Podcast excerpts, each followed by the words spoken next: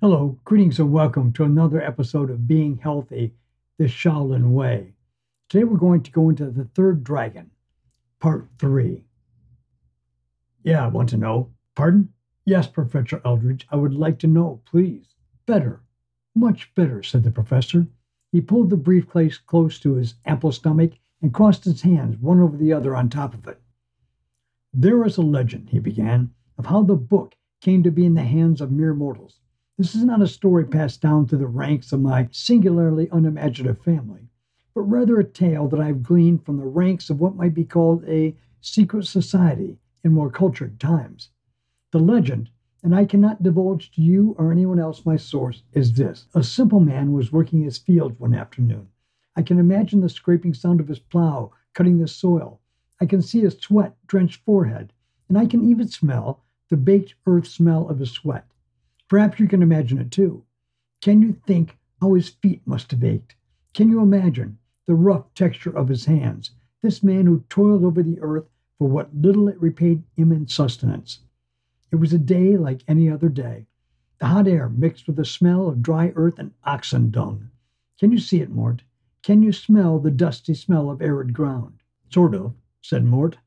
Then imagine this, continued the professor. Imagine that overhead the sky was bright and clear, and nothing protected this poor soul from the sun.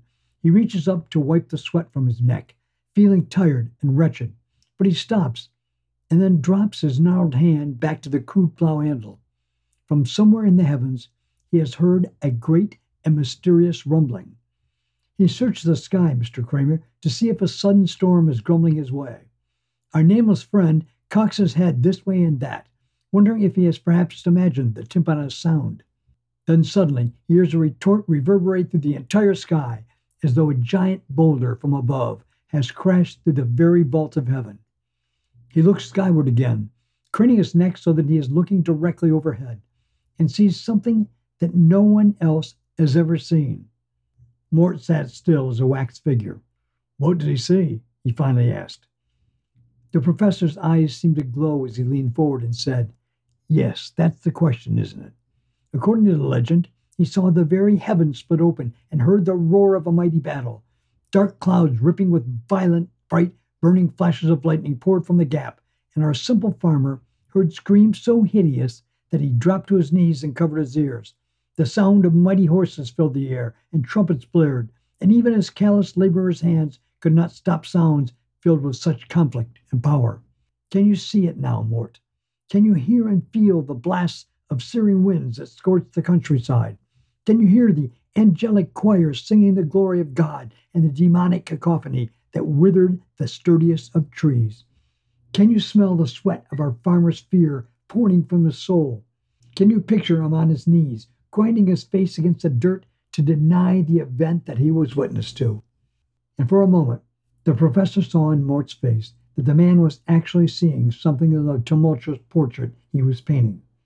Our farmer turned over and lay on the ground, facing upward toward the spectacle in the sky. He lay still, as though commanded to by God Himself, and saw a brilliant gold pinpoint of light at the center of the heavenly maelstrom.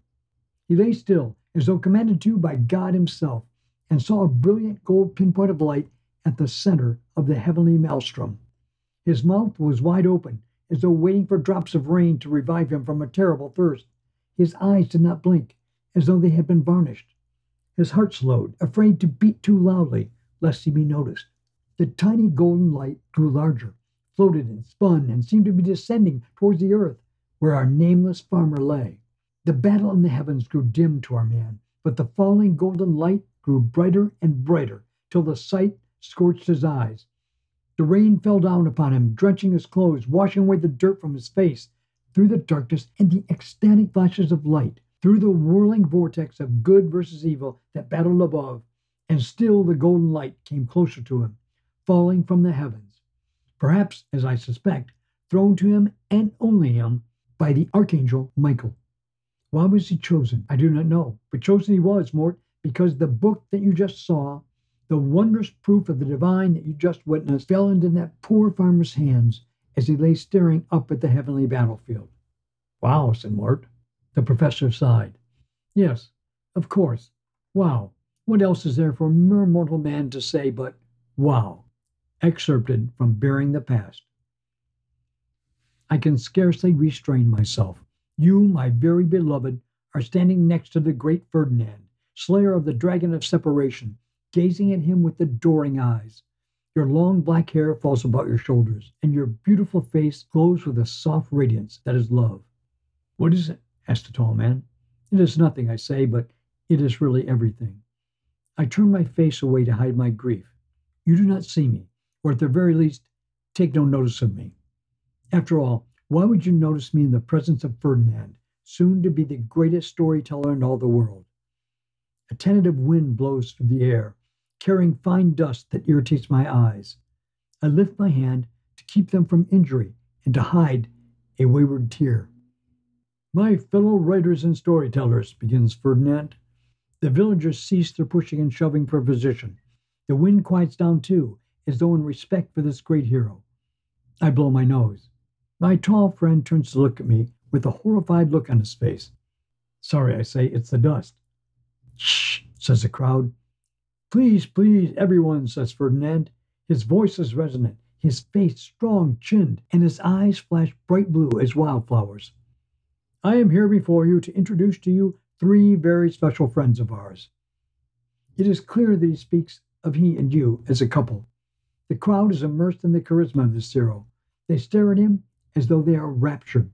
To me, he looks less handsome than before, and has, in fact, a weaker chin than I thought. No man stands alone in a great battle, says the dragon slayer. No man stands alone in a great battle, says the dragon slayer.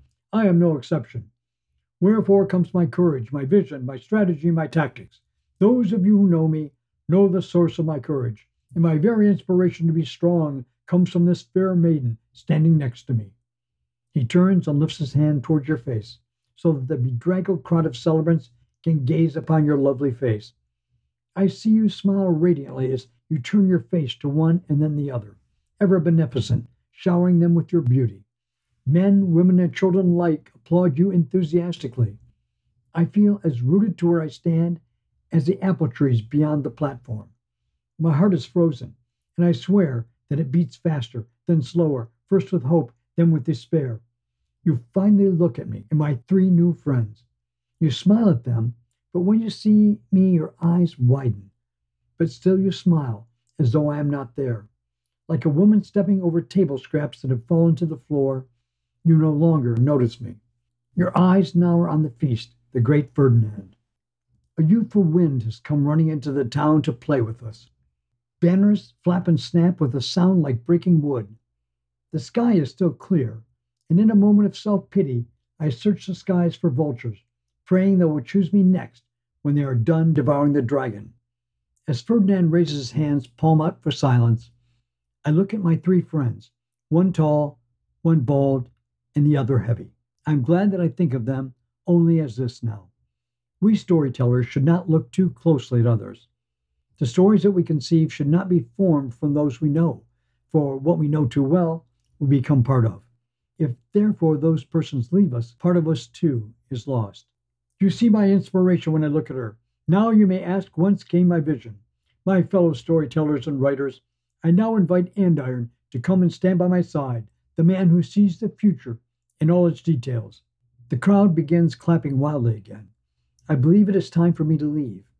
I have heard and seen enough. You are with the great Ferdinand, and I can leave my three friends behind me as the strangers that they really are one tall, one bald, and one heavy. I'm about to turn and walk away when my tall friend steps forward and straightway walks across the open space in the middle of the crowd and ascends the steps to the stage. Prophet, prophet, prophet, chants the crowd. I cannot believe this.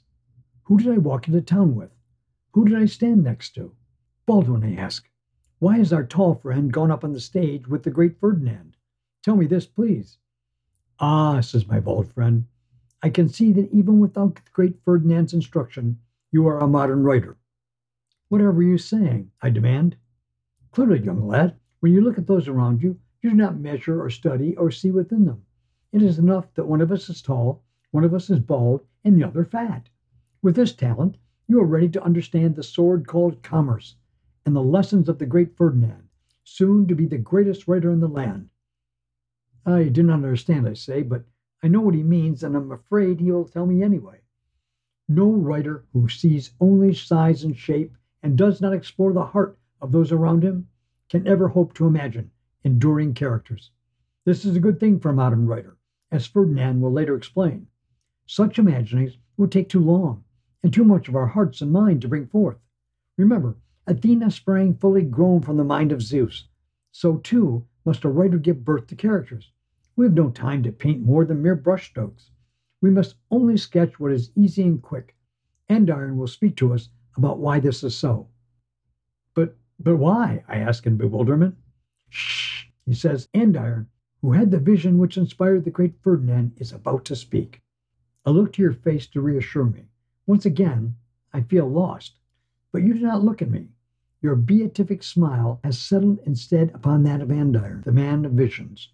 My friend, says Andiron, Ferdinand has so kindly asked my most humble self to address you all, to share with you the prophetic vision that transformed him into the writing hero that he is today. He takes a breath, and I notice for the first time that his ears are thin and large, and veined like a king butterfly's wings. I see that his face is sharp as a knife, that his chin extends forward beneath the ledge of his nose. His eyes are wide and black, with no white to them at all like a man who sees visions more clearly than the surrounding life. Does he, I wonder, see color at all? One evening, he begins, I found a white petaled flower while walking in the woods. Ah, it was a magnificent day, my friends. I could not help but pick it up to smell and partake of its delicate essence. When I plucked it from its stem and held it to my face, I saw that at the center of its delicate white crown of petals was a circle of gold. The fragrant aroma of this forest jewelry overcame me, and I swooned, falling back and dropping to the ground.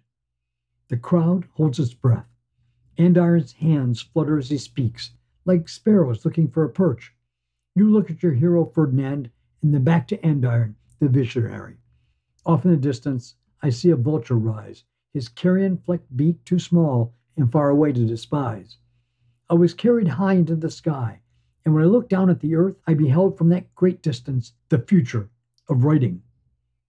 Though hurt deeply that you have not once, not even once, looked at me, this tall man, cradled in a maroon cloak clasped around his neck by a thin gold chain held together by a blazing red square ruby that I had not once noticed. This tall man held my attention now as a candlelight holds a moth in its bright circle. Here is what I saw, he says with a voice deep as a sacred bell, tolling into a mountain pass, where its call echoes and bounces and grows faintly quieter, yet more powerful with each reverberation. I saw this. For a moment, he shows us nothing until he looks at me, sure that I am desperate to know his future vision. He smiles when he's sure, and I see his thin gray teeth trapped between narrow lips. Then, with the attention of all brought close to him as a whisper, breathe into a lover's ear. Then, with the attention of all brought then with the attention of all brought closer to him as a whisper breathed into a lover's ear, he holds up a gold coin for all to see. This ends today's episode of Being Healthy the Shaolin Way. Until next time, namaste.